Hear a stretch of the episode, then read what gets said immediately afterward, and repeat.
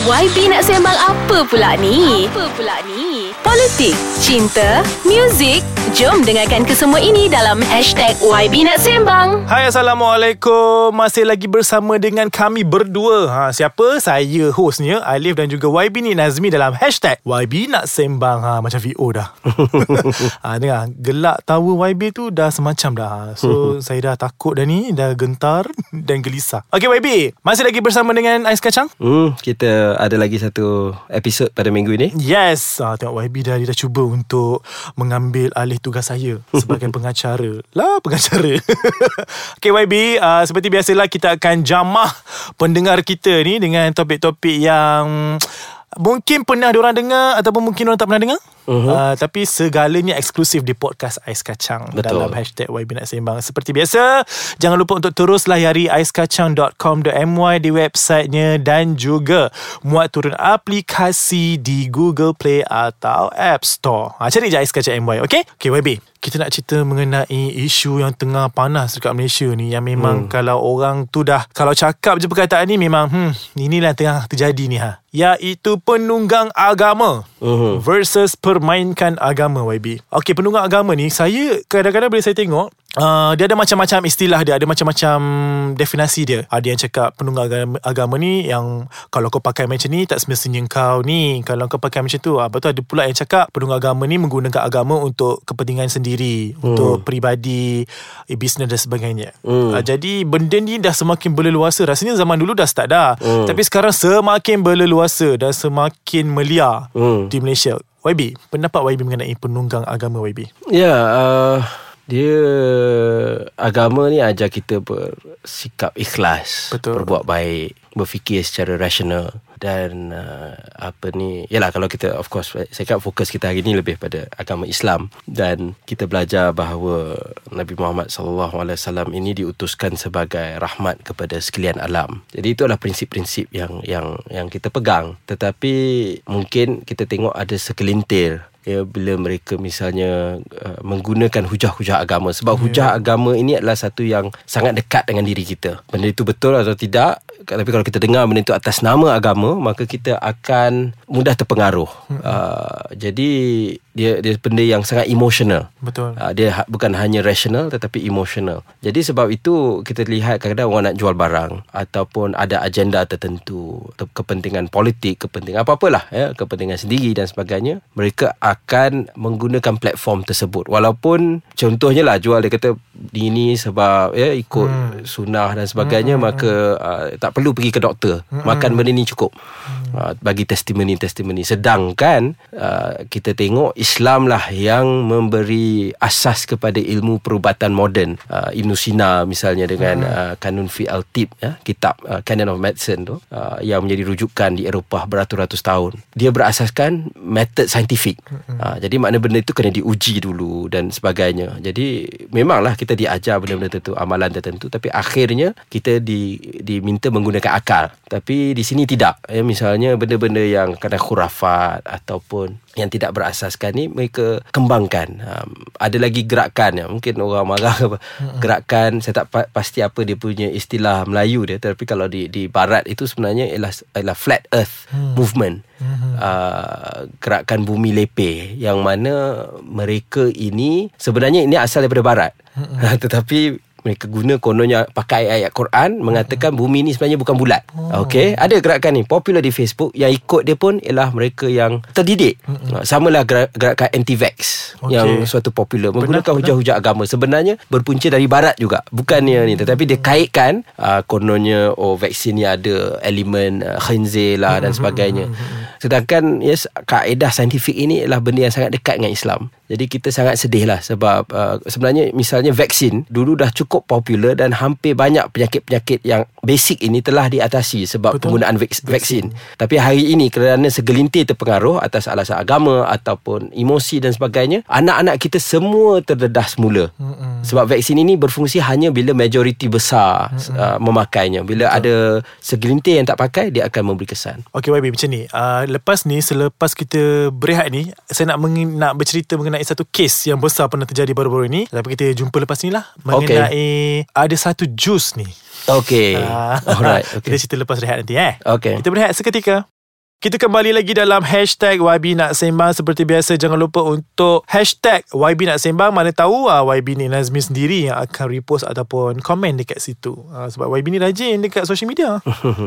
Okay YB Tadi sebelum kita berehat uh, Saya ada uh, Buat Saya ada mention Mengenai satu kes Yang pernah berlaku eh. Saya tak tahu bila Tapi saya baru baca. Uh, Mengenai Kejadian Di mana seorang perempuan Telah mengalami gout Yang teruk. Hmm. Jadi dia mengambil Produk ini Jus. Uh, Dia ada nama jus yang Bila kita baca tu memang kalau kita tengok tu ah mujarab ni. Mm-hmm. Dia menggunakan Islamic punya words lah. Mm. Jus tersebut uh, and then masa dia minum gout tu surut. Okay. Uh, jadi bila dia surut dia rasa macam oh efektif dan mm. sangat berkesan. Jadi dia teruskan minum jus tersebut mm. and then and one day tu dia sesak nafas. Mm. Dia sesak nafas and then dimasukkan di emergency dan dalam masa 30 minit macam tu terus meninggal dunia. Doktor mm. kata kerana sesak nafas dan mm. parents kepada uh, uh, arwah just bagi tahu polis sebab polis nak buat uh, polis nak buat siasatan kenapa meninggal hmm. macam ni mendadak mengejut. sangat hmm. mengejut and then dia bagi ni adalah jus yang hmm. arwah minum selama ini hmm. dia menggunakan nama yang islamik betul uh, betul YB sampai tahap macam tu sekali yes. macam mana ni YB saya rasa banyak dekat luar sana banyak, tu yang banyak. ramai tak tahu hmm. okey pendapat YB jadi dia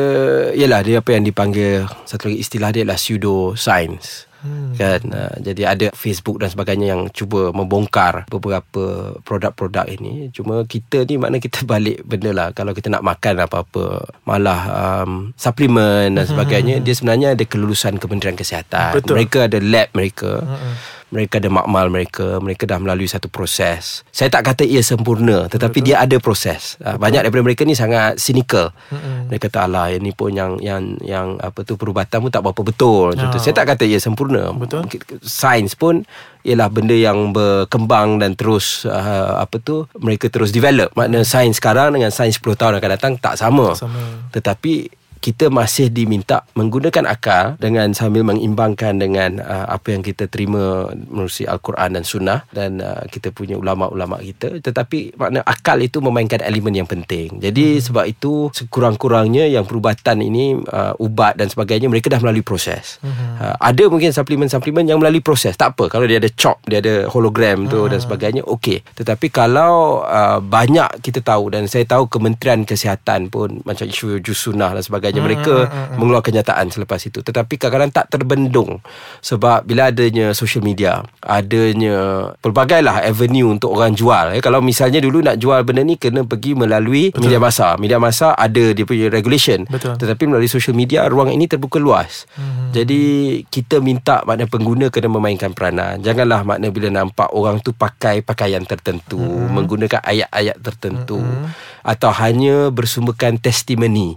sebab testimoni testimoni ini sesiapa pun boleh cakap. Boleh buat. Uh, dan mungkin ada macam dia katakan tadi hmm. kadang-kadang dia berkesan short term tetapi dia ubat ini bukan hanya soal dia berkesan short term tetapi hmm. dia punya kesan sampingan. Hmm. Apa kesan sampingan dia? Kalau yang misalnya ubat yang nak diluluskan dan sebagainya mereka kena melalui proses. Betul. Apa kesan sampingan? Mungkin contohnya sakit sakit contohnya sakit kepala tu hilang. Hmm. Tetapi lepas tu dia hilang semua rambut hmm. dia ke hmm. apa. Jadi hmm. itulah kesan-kesan yang yang harus diambil kira dan jadi jangan uh, nak beli barang belilah barang yang mendapat sertifikasi daripada Kementerian uh, Kesihatan. Sebab kadang-kadang betul juga uh, uh, kata YB tadi, kadang-kadang jus sunnah tu kan hmm. uh, sebenarnya dia okey je. Hmm. Mungkin ada pihak-pihak yang tak bertanggungjawab copycat hmm. minuman hmm. tersebut sampai ya, ya. buatkan orang tak percaya. Betul betul. Betul juga tu YB kan. Hmm. Sangat bahaya di Malaysia ni.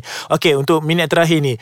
Selain penunggang agama ni YB, hmm. mempersendakan agama dan mempermainkan agama pun sangat terbuka hmm. sekarang. Hmm. Sekarang orang Malaysia ni bak kata apa dah buat satu term which is open minded. Mm, mm. Jadi bila terlalu open minded dia dah tak ingat dah dosa pahala bila bercakap, mm, main cakap pasal hadis, main cakap pasal uh, semualah mm. ayat-ayat al-Quran, nas-nas al-Quran ni semua ni. Jadi pendapat YB mengenai kadang-kadang kita bercakap ni bergurau ni ada batas dia. Mm, Contoh uh, oh kau nak kahwin dengan adik aku kau langkah mayat aku. Mm. Kau tengok lepas ke tak ha. Benda-benda mm. macam tu kan macam tak boleh mayat mm. untuk mati. Mm. Lepas tu dia kata um, uh, kau makan lah aku duduk lah ni memang tiga Jumaat je kau ni. Hmm, hmm. Benda-benda tu memang nampak lawak. Hmm. Tapi sometimes benda tu kita tak nak praktik elakkan tau sebab kita kena sensitif. Betul betul. Sebab saya jarang dengar uh, agama lain ber- mempermainkan agama mereka sendiri. Hmm, Macam kita Islam ah, pendapat YB untuk minit yang terakhir lah. Maybe setuju sedikit kita kita makna agama ni benda yang orang kalau istilah dia ialah sakral, makna benda yang suci. Hmm. Jadi kita tak naklah heret uh, untuk di orang kata untuk dipermainkan. Sama macam kita tak nak mempermainkan kaum, tak nak mempermainkan agama, tak nak mempermainkan uh, gender lelaki atau wanita. Sama juga makna agama ini satu perkara yang penting dan ialah kalau banyak budaya barat ni dia tak anggap begitu. Tetapi di dalam budaya Asia ketimuran kita anggap agama ini satu perkara yang yang tidak perlu dipermainkan. Cuma pada masa yang sama juga eh, bila orang rasa suasana itu kadang-kadang terlalu banyak hipokrisi. Makna orang cakap oh agama berdegar-degar tetapi di sebaliknya amalan dia berbeza. Uh, kan uh, dia punya minta maaf lah kan songkok dia ketinggi Ah, ah, tetapi ah. bila belakang tu lain. Lain. Jadi orang kadang-kadang dia rasa muak. Dia punya marah bukan dengan pada agama tetapi marah kepada hipokrasi itu. Mm-hmm. Agama jadi diheret sekali. Jadi sebab itu pada bagi kita kita kena balik pada niat. Betul. Uh, kalau kita nak betul pun bercakap tentang soal agama dan sebagainya kenalah atas dasar keikhlasan uh, yang saya suka apa yang Tok Guru saya pernah sebut. Dia kata uh, orang yang alim ni dia sangat strict pada diri dia. Hmm. Orang betul-betul um, uh, alim bukan saja alim, alim ni banyak ilmu hmm. tetapi yang mengamalkan. Okey, dia dua benda berbeza. Kadang alim hmm. ya, tetapi tak tak banyak ilmu. Uh, jadi satu dia sendiri tu uh, makna dia semayang tahajud, dia Dia zuhud lah ni. Ah, dia sangat-sangat ni ya. Tetapi dengan orang lain dia lembut. Hmm. Kita ni banyak hari ni kita ada orang yang kadang-kadang amalan orang tu sendiri tak hebat sangat. Hmm. Tak maaf cakap lah Ah, tapi ah. dia dengan orang lain tu oh kenapa kau tak buat macam ni? Kau kenapa kau tak buat macam ni? Jadi orang menyampah. Mm-mm. Ah, jadi patut kita fokus dengan diri kita dulu. Ah, nak ubah diri kita dulu. Dengan orang lain tu kita faham lembut sikit dan insyaallah makna orang akan tu orang barulah rasa tertarik Betul. kepada uh, agama insyaallah. dalam agama pun tak ada paksaan pun Betul, sebenarnya tak ada betul. ekstremis semua Betul. ekstrim ekstrim part ni semua tak boleh kita kena kelembutan Islam kan mengajar Betul. Dan kita sorry nak tambah sikit je. Hmm. Kita tak tahu macam mana pengakhiran kita. yeah Jadi kadang-kadang masalahnya kita terlalu menghukum. Oh kau ni macam tu macam ni macam ni. Orang ni pakai macam ni contohnya dan sebagainya. Tengok-tengok bila dah sampai sebab akhirnya yang penting tu pengakhiran. Betul. Pengakhiran tu kita dah jadi lain. Orang yang kita duk kutuk-kutuk tu Lain. mati dalam keadaan yang baik. Mana Jadi kita lagi baik kita uh, jaga diri kita. Yang lain tu kita cuba uh, dengan cara yang lembut. YB pernah dengar mengenai la ikrah hafiddin Hmm betul. Ha, tiada paksaan dalam agama Islam. Betul. Okey, itu sahaja. Ha, ni kalau cerita panjang ni dah macam tazkirah dah ni. Dekat masjid ni. Okey. Jadi itu merupakan input yang kami berdua boleh beri kepada semua pendengar di podcast Ais Kacang. Jangan jadi penunggang agama. Jangan nak ambil alih kerja Tuhan. Semua tak payah. Stop menghukum, stop mengkritik. Jaga diri sendiri. Berikan kebaikan kepada orang. Berikan vibe-vibe yang baik kepada orang. Betul. Jadi orang pun tak rasa Islam ni satu agama yang teruk ataupun Islam ni memaksa dan sebagainya. Tak nak, tak nak, tak nak, tak nak. Hmm. Okay, jadi itu sahaja pada minggu ini. InsyaAllah kita akan kurung lagi YB dalam podcast Ais Kacang ni. Sebab apa YB nak cerita. Uh, ada lagi beberapa episod yang saya tengok memang menarik. Hmm. Uh, nak tahu nantikan pada episod yang akan datang. Terima kasih. Jangan lupa untuk terus uh, support podcast Ais Kacang di website aiskacang.com.my dan muat turun aplikasinya di Google Play atau App Store. Kita jumpa lagi pada minggu hadapan dalam hashtag YB Nak Sembang. Kita jumpa lagi.